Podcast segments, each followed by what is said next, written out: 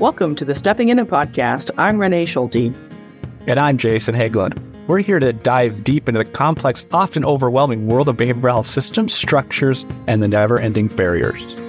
That's right, Jason. We know firsthand the challenges individuals and families face when trying to access and navigate the behavioral health system. We want to save you from stepping in the crap we've encountered with many of our clients.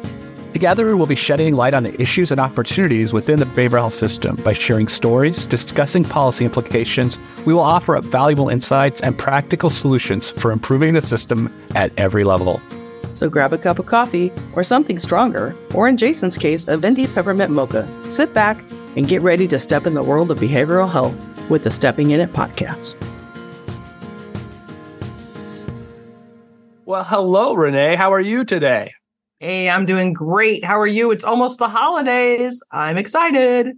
I am too. I always love Thanksgiving, right? What a great time to just sit back and enjoy all there is about food. oh my gosh, so true. And football. I am a football fanatic, and Thanksgiving for forever was always the Detroit Lions and the Dallas Cowboys. And now they have extra games with other people, but forever and ever and ever in my family tradition, it was let's all get ready to eat and don't interrupt the football game.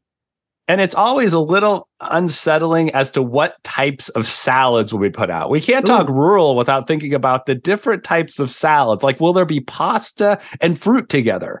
Um, because many times you end up with these different types of salads that have things together that you wouldn't necessarily think go together. Then you try it, you're like, that wasn't bad, but I'm never going to have that again. Oh, so true. My family is the the, the uh, epitome of Jello salad. Mm. Which jello and salad, the words together are wrong, but we had three. We had orange jello salad, pink jello salad, white jello salad. And every year you never knew which one was coming out for the holiday. So I hear you. And none of it's salad. I'm just telling you, there's not a vegetable in sight. Oh no, no, no. It's that's that's a rule. That's a that's a Midwestern thing, right? We call everything a salad because it's not a salad salad that you would think of traditionally, but some sort of conglomeration we even had the the Tupperware containers that like molded it into different weird shapes and stuff. And so, you know, whether or not the orange is set right at the, you know, throughout the whole orange salad or the oranges all fell to the bottom so that when you flipped it over, the oranges were on top. And what in the world? It's like an entire artsy thing. I'm telling you, Jello salad in the Midwest is just a, it's out of control. And so here we are. It's that time of the year. It's orange salad, Jello time of the year Wow. Yeah. I did not know that we were talking about Jello today, but here we are. So today, Jason, we're actually going to talk about one of my favorite topics, and that is gratitude.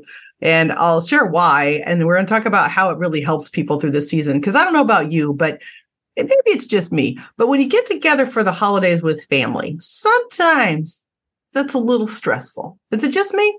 No, no, it's not just you. And, you know, un- unfortunately, what we found in our family, as the patriarchs of my wife's family, her great grandparents have died, unfortunately, family doesn't get together as much anymore. And so that's decreased the stress level a great extent. And what we found was it was a lot more stressful when extended family all came together. Why is that, Renee? Why do we get so exhausted around interacting on the holidays? Well, I know in our family, I've got aging parents, and they still are that nucleus of get together.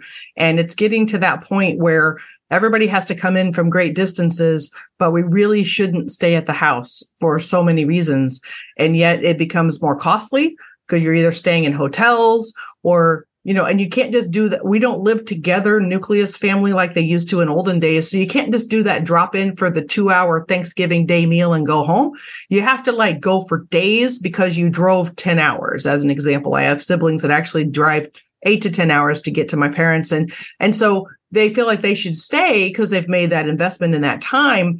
But being in the house for that length of time as my parents are aging, so the house gets hotter and hotter with the temperatures and the heat going up, and people are literally in shorts in the dead of winter because it's so warm in the house. And then all there really is to do is sit and stare and watch football or other sports that have been recorded and food. And there's only so much food you can eat. We talked about how you gain so much weight during the holidays, and I swear my my parents just used to just make every single treat for every single family. So you would have it all at that holiday. So I, I don't know. Is it like we try to make up for lost time because we're not together all year that we just put so much pressure on ourselves to all, you know, be together and make memories because we're not together anymore?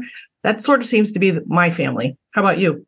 Yeah, you know, I think we've kind of pushed back on the whole idea that, you know, we, we do create a family atmosphere. And so my sister and my mom and, you know, my, our families all get together and do things, but it's not out of guilt, right? I think that so many families get together out of that guilt of we have to do it because Thanksgiving, you know, you need the Facebook post on Thanksgiving of your whole family, um, you know, or the Christmas post. You know, it's really about a time to to take a moment and spend with family and enjoy that moment. And, you know, as I think about the topic, right? Gratitude of, of how do we find the joy in these moments as opposed to the guilt um, or the other reasons that we may be engaging in some of these activities, you know, and, and to reassess, can we have a different mindset when we do that? So it doesn't feel like an obligation, but as an opportunity of value. Right. And so when you think about gratitude, it's such a simple concept, but um, it really, there's a lot of research now kind of around this. So they are showing in the research that it's really difficult to be grateful, which is kind of a, a bringing you grounded into the moment right now. It's hard to do that and still either be depressed, so like kind of concerned about things that have happened in the past, or anxious, where you're kind of worried about what comes in the future because you're grounded in the now. And so it really has become something that people are talking about. It started, of course, in the faith based communities, but the scientific community now embraces it as something that's just really helpful for people as a tool. Because if you make your, if you get your mind focused on what's good about now and it's important. And so the reason we're bringing it up now is because we are maybe heading into some holidays where it could be more challenging for people. There are going to be people listening to our podcast that maybe don't have that family anymore to visit on holidays, and they may be struggling with just the loss of you know, we don't even get together anymore. There's nobody to get together with, and that challenge, right? And then there's others that are still forced to get together. I'm in the forced to get together category, and that's a little tough um, because it's not conducive. Um, aging has been hard on my parents, and it's just hard on all of us. And um, there's some just issues. I don't know. I, it's just issues, and so that's hard. And so that you know, people are from a lot of different places, and then that expectation, like Jason said, to kind of get that perfect picture of what the perfect holiday looks like, right? But on top of that, there's even other issues sometimes to think about for the holidays. Jason, talk about that. Yeah, I mean, so not just the, the, the things we go through. Um, I think about seasonal affective disorder, right? I think mm-hmm. about it's been darker longer. We talked about the last podcast of like this is just the time of the year everything kind of slows down. It gets cold in many parts of the country. You know, we're looking forward to snow maybe. There's just kind of that that doldrums that come along with some of the holidays that, that aren't necessarily connected to the holidays at all. It's just seasonal, right? And so seasonal affective disorder is real, right? That, that's yep. that individuals who are prone to bouts of depression and other things that can be more pronounced um, during the holiday season and you overlay that with increased anxiety and other things that are happening it can make some of those social situations not as fun you know and not as enjoyable as they could be. And so I think about, you know, it's not just family, Renee. You know, there's more office things as well. Mm-hmm. Um, you know, if you're working in an office or you work with a group of people, you know, sometimes you feel obligated to have to go to that holiday party, you know, and so oftentimes I end up the, as the spouse going to the holiday party. And sometimes, you know, it's like, I'm happy to go with you. And, and you know, I, I know the people my wife works with, but sometimes it's like, oh, another holiday party I have to go to, right? I mean, we've all been mm-hmm. there too. And so I, I think of all of those things kind of coming together in this season. It really does make it even more important. We think about how are we going to manage those things ourselves? Yeah. I actually um we have a, a plan for some potlucks in the office, but we've got some issues in the office. What office doesn't? And so there's this kind of tension about is it is you know doing a potluck or a, or a holiday party going to make it better by building relationships? Or is it going to be that awkward tension that nobody's going to actually want to be in the room and i just sort of forced them to? And as the leader of this particular office i'm not sure yet right? It's kind of too early to tell. But we're going to give it a go but it could be a train wreck. So to your point everybody comes at holidays with very different issues. I uh, my grandmother passed on Christmas Eve, um, so a lot for a long time that was a real challenge for people in my family because of loss and death. I have other friends who lost key members of their families on the holidays, and so just one thing above all, we're going to talk about gratitude, but also just kindness. Please be kind to people through this season because we just don't know their background. Not everybody wants to celebrate. And so think about that. But now we're going to talk about some data where we talk about gratitude and what is that data um, and what is it showing us? Because like i said it, this started all in the faith-based community but the research now is showing hey some great stuff can happen if you think about gratitude and how it actually changes your brain. Jason? Yeah, you know, I mean, I think we've known forever, right, that that positive self-talk is good for you, right? And so I think we can take a lot of things that we've learned in other areas you know of psychology and think about well, what what does it take to make us feel better? And when we think about cultivating gratitude you know it's really for me i like to talk in sports terms right renee? And so i, I go back to how positive self-talk helps me to get through difficult times. And so having gratitude and how you approach something is key to being able to do that and so as I as I look and we'll have in the show notes links to a couple of articles that do a really nice job of highlighting the importance of that, right? The importance of thinking about three things every day of, of how you how you do that, and then the inverse of what impact that has on you and what the data tells us overwhelmingly is that that that, that having that approach to every day, having that positive self talk. You know, it's so much easier to go to a negative place sometimes, but when we promote ourselves in a positive way, it changes the way we view the world and it changes the way we interact with others. And I think that's why we do this so well. Some of that research that we're talking about here, the links um, will show that the research shows that even if you don't tell people what you're grateful for, or even if you don't share it with others, it still matters. The fact that you're that you took the time to think about it actually has an impact. And it has some positive lasting impact of the brain because well there's a common i'm sure somebody said it and i don't remember who but what you think about you bring about right? So there's always a story about like if you wanted to buy this red jeep you've never seen them out there, you want one, but as soon as you buy it, then now all of a sudden you see red Jeeps everywhere and realize everybody's got a red Jeep, right? All of a sudden, because you're focused on it, now you see them everywhere. Well, the same thing kind of is true about gratitude and how your brain works, right? So if you look for the good in maybe the worst of days, and maybe it's just the fact that you made it, that you're still alive, that you're still breathing. If you look for the good, it helps you train to look for the good. And so it really just is a practice that can help you move forward. And it's not about being, you know, having the rose colored glasses or being the Pollyanna where you never see the negative. It's not that. It's actually a, a tool to help you refocus. And I don't know about you, but my job in my life right now is really hard. Um, I do a hard job. There's a lot of personalities involved, lots of extra challenges. And man, there's days where it takes me a very long time to think of something good um, that happened in, in, a particular day. Um, but I've been working on it for a while. And so the gratitude research shows you, though, that it takes some time to train in this space. You can't just be grateful for three things today, never have done it before, and then it automatically makes you better. That's not it. It's a practice, just like learning how to breathe and to control your breathing, just like a practice of, you know, maybe meditating. It takes time. So if you've tried being grateful and you're like, ah, oh, it didn't work for me, you probably didn't try quite long enough. So go into the show notes and make sure you look at some of this because it really is showing you that there's some good things that can happen if you take the practice. You know, Renee, it, I kind of go back to when I when I learned and I trained to run a marathon back when I was in college, and I still use those principles today of how I approach exercise and what to do. And so there's some days I really don't want to go running because it may be like a really cold wind, you know, and there's some ice pellets coming down. And I remember one of the things, one of the mantras we said is if, if it's really cold and windy, do you complain about it or do you reframe it? And do you say, wind, come run with me? Right. And mm. you hmm. repeat that over and over again.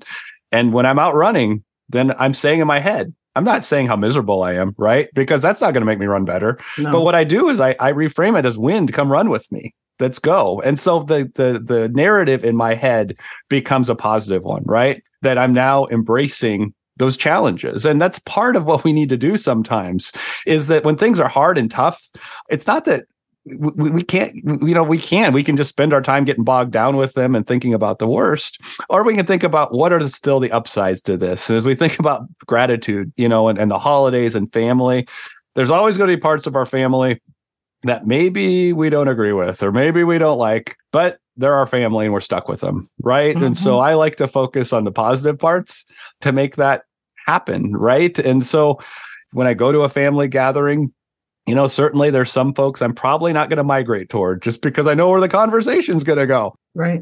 And so I do that on purpose, right? So I'm I'm going to migrate toward those family members that are going to kind of share my same mindset. You know, it doesn't mean I avoid people. It just simply means that, you know, I'm doing what's best for me and creating the energy and being around the energy that I want to be around. Right. I just want to share with people my practice of gratitude, kind of how I got here, because I've been doing this now well over a decade. And it all started in politics. Way back when, when I was running for office for the first time, I'm talking now 15 years ago plus, closer to 18, long time. And did you know politics gets really negative? So I apparently lived in a bubble before I ran for office. See, I, for those that don't know me, I did not take history very seriously in high school and I never took a political science class because politics was not even on my radar. So when I was running for office, long story, we'll tell you another time. I think it's in one of the very first episodes if you want to go back and hear it. When I did it, I didn't realize how mean people could be. I don't know. I just sort of lived in this bubble. Well, became really obvious really quick. And it was in the up, you know, at the social media became a thing. And when I was a kid, that social media wasn't the thing. So you don't know what people were saying about you or thinking about you. But in social media, it became a big deal. So for myself, I decided I was going to have to start being positive on social media. And I make myself do that to this day, every day on social media. I post something positive, helpful, grateful, thankful. But in the month of November, I always had my month of gratitude and would make myself think of 30 things that month that I could be grateful for and talk about it, post about it. And it's now an annual tradition. I have a lot of friends that at the beginning of the month of November will talk about that, or I, sometimes it's the month of December. That's coming up here for all of our listeners, where I take that month and just think about like I've done a joyful December one time, but like think about like things like could make me feel joyful or happy or grateful and really focus on that on social media and then challenge my friends on social media to do the same. And what that did was it changed what I saw in my feed each day because more people were doing it together. And so we were more positive. And, you know, that may seem corny to some people, but for me, getting through that really negative season, uh, elections, by the way, are in November. And the one that I did win, my first one, the recount wasn't done till Thanksgiving. So it was right around this time that the recount was finally complete and I won by a whopping 13 votes. So talk about stressful. So that month, trying to focus on something positive was really hard because I wasn't sure if I was going to win or lose. And so it really became sort of what I do. And so now for me, gratitude is just second nature because I've done it for so long. But I realize the benefits of that. And so now I catch myself laughing about some of the hardest things. And some people think I'm crazy because I'm laughing about it, but I have to turn it into something good or I just can't take it. So how about you, Jason, when you're thinking about it, like how does gratitude sort of play in your day in and day out life besides just the, at the family gatherings? Yeah, well, I, I was just thinking, I, am on a streak of losing RFPs right now. Um, mm. And so, you know, those are learning opportunities, right? That mm-hmm. you don't mm-hmm. get good at something without failing at something first. And so, you know, I, I, think about lots of things of, you know, how do how do we talk about those things? What do we do? So you reminded me of that, Renee. I'm like, oh, you know, I'm good. I'm good at not doing things too sometimes. But it's really important how we approach that because it doesn't stop me for applying for other things right. or continuing forward, right? Those just weren't the right fit.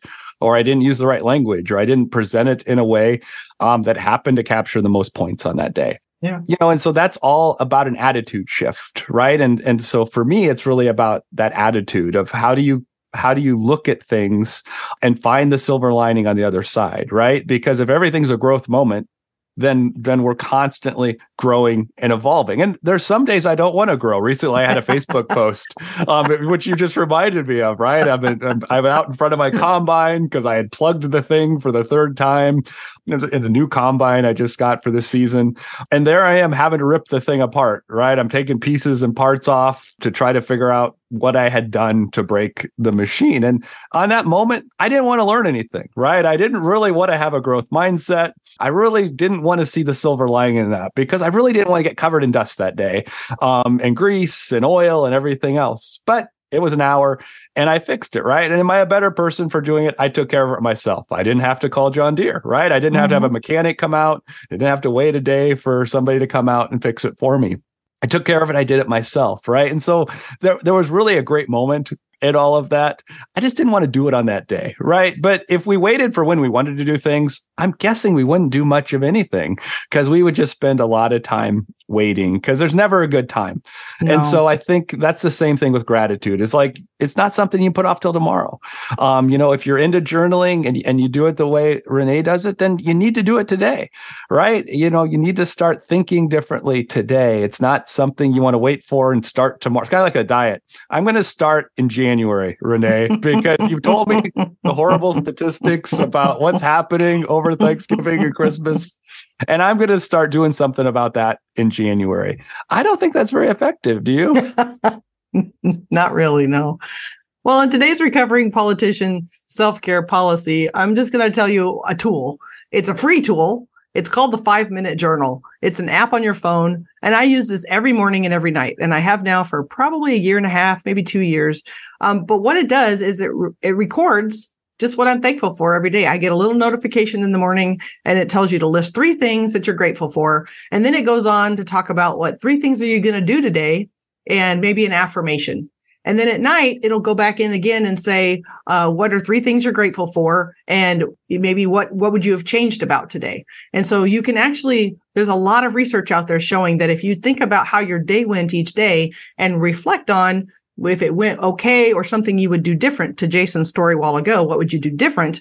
Right. That you can learn and grow from that. And so I have found that simple little app called the five minute journal. Super simple, super easy. And we'll make sure we link that in the show notes. How about you, Jason? Any kind of practical tips or tools that you use to kind of stay positive in these hard times? Yeah, absolutely. You know, I think accountability is number one. And so having someone that you can bounce ideas off of who can help you with that um, I'm not a journal person, so I will represent everyone who doesn't journal.